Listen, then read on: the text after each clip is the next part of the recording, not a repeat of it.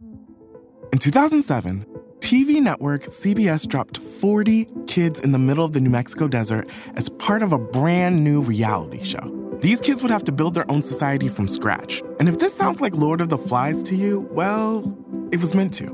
We were on this mission together and we were going to prove to the world that we could make a better society than adults could. I'm Josh Gwynn, and I want to know what this wild TV experiment was really about. Split Screen Kid Nation, a six part podcast from CBC. Available now. You're listening to a Frequency Podcast Network production. Canada's status as an actual soccer nation isn't exactly long standing. But even so, fans had come to expect big things from the Canadian women's team at the Olympics and at the World Cup. The women's side of Canada's national program has been an unlikely powerhouse for more than a decade now. And that's despite players pointing to a lack of support and pay equity from Canada Soccer and a lack of commitment to developing a women's professional league. For a long time, none of that mattered. Because the team itself, full of stars, led by legend Christine Sinclair, kept winning. Until they didn't. I think what you're seeing in women's football is teams are catching up. Um, I think this, for me, is a, a wake up call for back home uh, a wake up call to our federation and the lack of a professional league, uh, the lack of resources for the national teams, the lack of resources for the youth national teams. That that was Christine Sinclair herself, explaining just some of the reasons the team flopped at the Women's World Cup in Australia last month. That was only, of course, after she pointed the finger at the team's performance. Right now, Something seismic is happening in women's soccer. And the Canadian women's dispute with their own federation is just one example of it. Many teams are fighting for better pay, for better resources, for more support. And they are refusing to put up with the sexist behavior that has dominated the upper levels of soccer forever. The balance of power off the pitch is shifting, finally.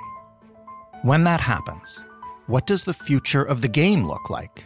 And how will the results of these long overdue fights for equality change the game in Canada and around the world?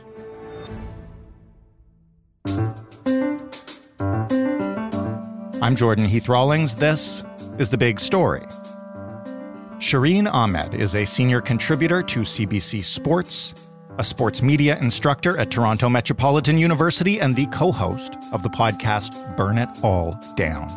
Hey, Shireen. Hey, Jordan. How are you? I'm good. Is uh, Burn It All Down an accurate description of what's going on with Canada's women's soccer team and their organization? You know what? There's many times that I've felt like it's appropriate for everything in sports. But to answer your question, there's moments where I feel like that absolutely yes. Well, last week, fresh off, if you can say that, a, a disappointing FIFA World Cup. Canada's women's team announced they won't be competing in the 2023 Panama Games. Why is that? So, for everybody that doesn't know, the Pan Am Games will be hosted in Santiago, Chile this time. But the problem with that is actually that it, the time of the, the, games, which start October 20th and then go to November 5th, are in the exact same time frame as an international FIFA window. And what that means is that's the opportunity when the players on the national team have an opportunity outside of their club commitments and are called for national duty. And this is something that's understood around the world in, in global football is that when your country calls you to, for duty, you go. So, I mean, I, I don't really love the way that sounds because it sounds militaristic and bizarre, but that's really what it is. When you sign on to represent your country, you go. That's a priority. So, this happens to be during that time time.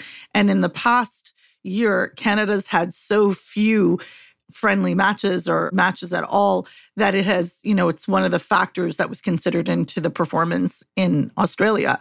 at the Women's World Cup. So, getting as many high level competitive matches from FIFA ranked teams is actually a priority. So, on a call with Bev Priestman, head coach Priestman said that that was actually something that were they were looking to do.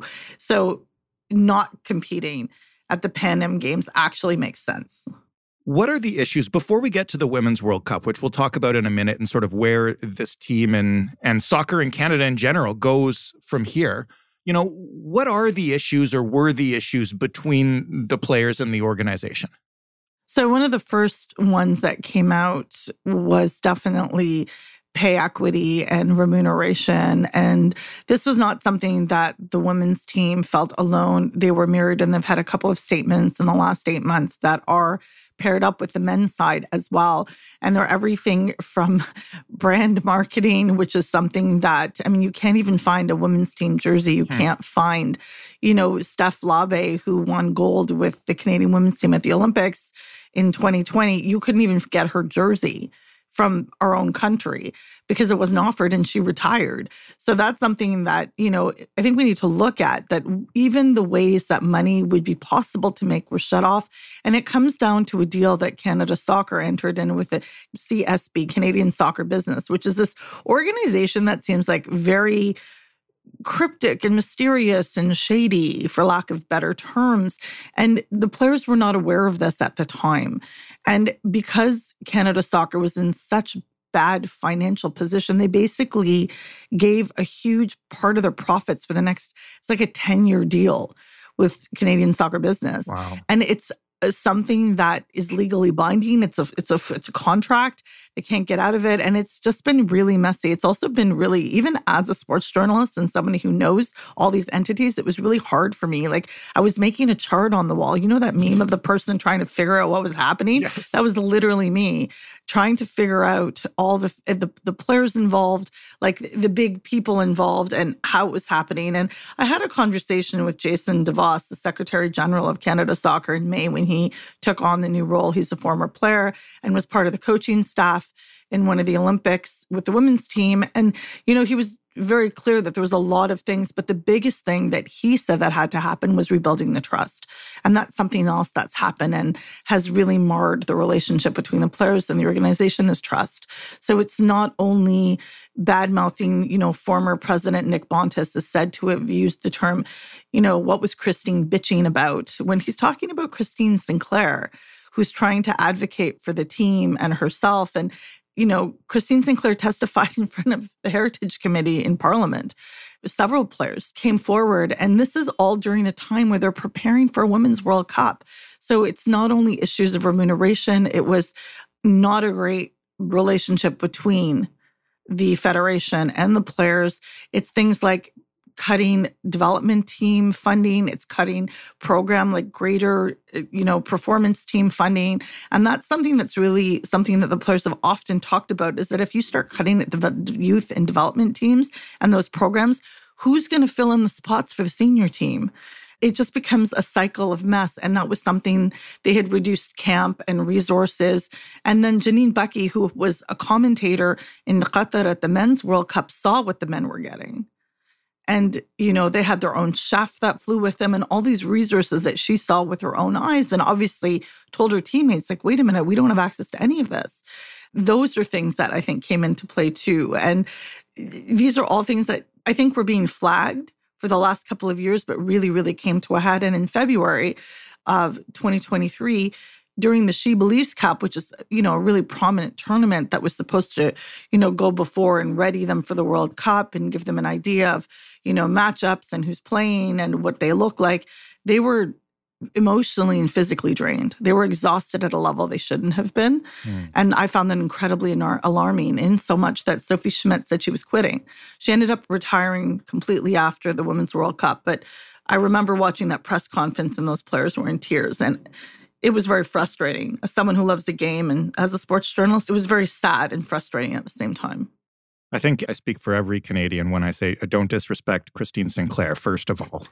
but thank you for all of that context because as somebody who, you know, follows the game but not closely, I hadn't realized the extent of the issues. Now that you've kind of uh, given us all the background leading up to this World Cup, what happened in Australia? For me, the performance in Australia, they're just, the levels are getting higher and higher. And that's the problem Hmm. is that if Canada soccer can't help maintain that growth in Canada, we don't stand a chance in the future. And Right. we saw a foreshadow of that in Australia. But the emotional and psychological baggage that the players had, I don't think was shaken off. And this is all conjecture from my part after observing and seeing that part of the struggle for women's sport is you want to give these players the opportunity to just do sport Right. they're out here advocating against sexual harassment for equal play for opportunity you know for protection in safe spaces they never get to just play and that's what they're supposed to do so in addition to everything else you know could have been a mental performance piece they were visibly shaken in australia they didn't at all look like the same team that we've watched before so it was it was disappointing and it was heartbreaking. They know that. So in the mixed zone after the matches, professionally, it's one of the hardest things I've ever had to do was stand there and ask them, you know, essentially you're asking these players, these incredible athletes who you, you respect and you have a working relationship with, what happened out there? And they're in tears. Mhm. I had to process a bit of what I would call grief, is what I saw and what I experienced. And I think a lot of Canadians did too. Wow. I want to highlight one of the things that you just mentioned because I used to cover sports in another career, mostly men's sports. And one of the things that coaches will always hammer on is, you know, eliminate distractions, get everything out of your mind, be able to focus on nothing but the play in front of you and, you know, your hands and the stick and the puck or whatever it is. And then to hear you talk about all the context that these women are carrying into the most important games uh, that many of them will ever play. I can't help but feel like it would be debilitating. They're athletes, so debilitating would be really difficult, right? But I think there was a lot, there was a lot happening. And, you know, they took accountability and to see the social media posts, I remember Ashley Lawrence was like, I'm sorry, we're sorry. And we wish we could have been better. And it was on us. And even Christine Sinclair on in the line at the mixed zone after the match was like, "This is on us. There's other factors, and we can have conversations about Canada soccer, but tonight was on us." But if you look at that and then analyze, you take a step back from it, you process it, you look. The year that they've had was turbulent. It was hard, and it wasn't somewhere where you want your team to be going into the biggest stage of soccer in the world. And this is why I hope, you know, where there's uh, Olympic qualifiers coming up and leading up to the Olympics in Paris, this is an opportunity to sort of redeem yourself. But at the same time, soccer everywhere else doesn't stop growing. It doesn't stop, you know, being invested in. Just for example, England in the last 10 years, what I've seen from the Lionesses is incredibly different, it's a different team. The whole country is behind them.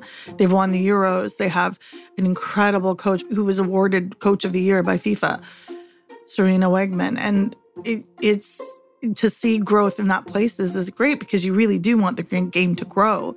But then why is Canada falling so far behind?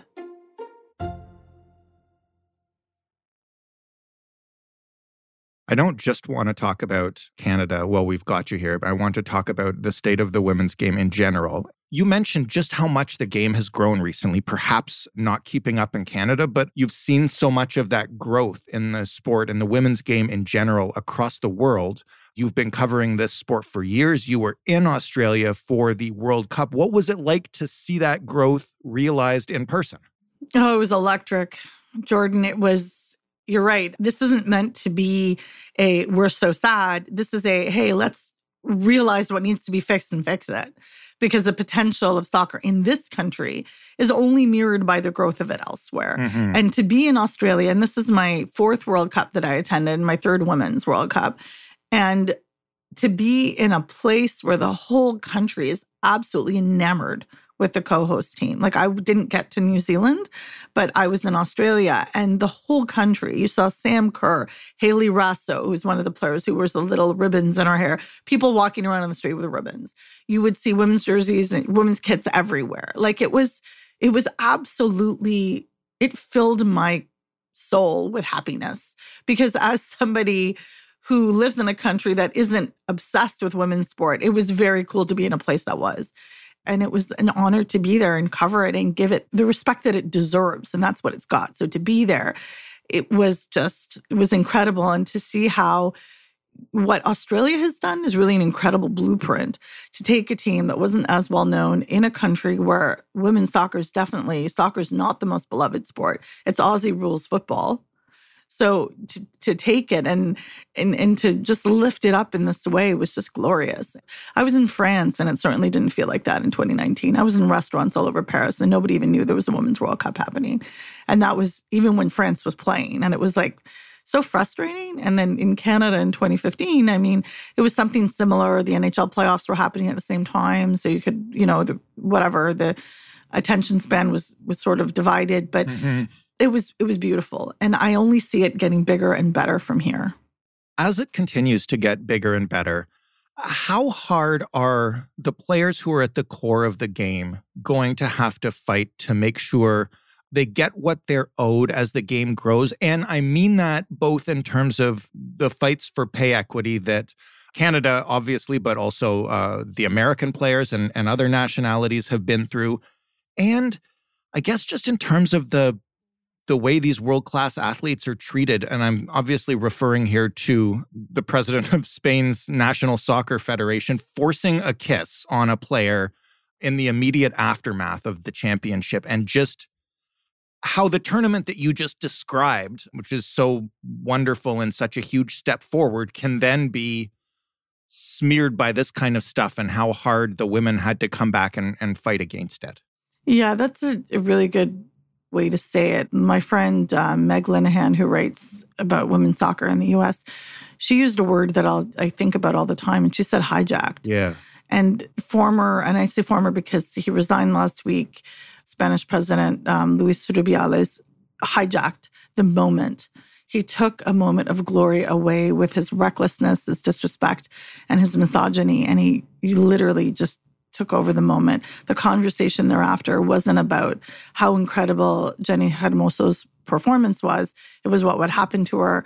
And, you know, she had to navigate being on the global spotlight, her teammates and those that stepped away from the team in order to advocate for themselves as well. There was a number of players who were not on that roster because of their own principles and protest, you know, they had to rally around her. And it wasn't anymore about how they played. That's what I wish I spoke about. That's what I wish my columns were about. It wasn't about that.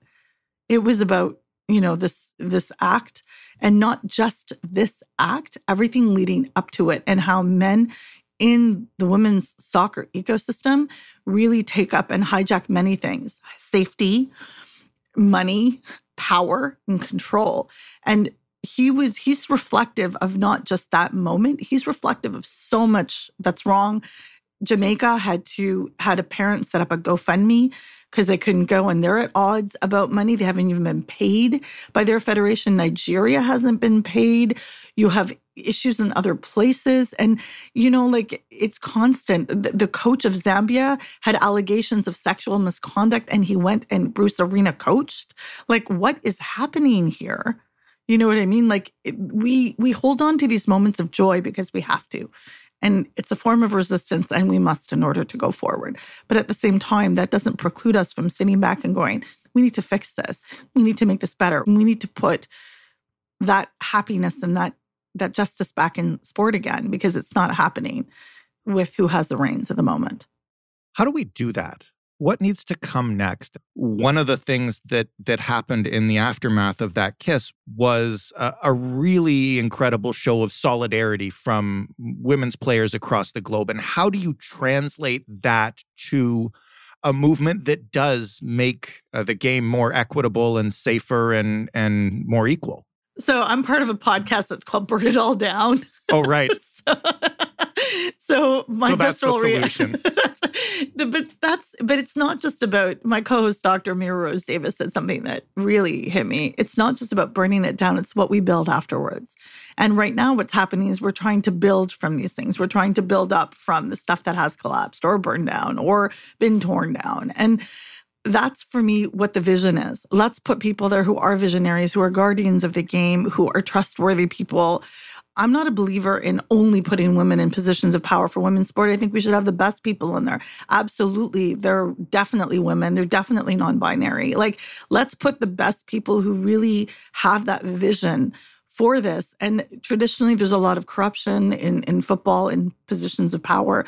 Let's let's not do that. Mm. let's have people who are honest about the game and want to see it advance. I mean, what is really this about? And women players and media professionals and coaches don't get into women's sport for the money.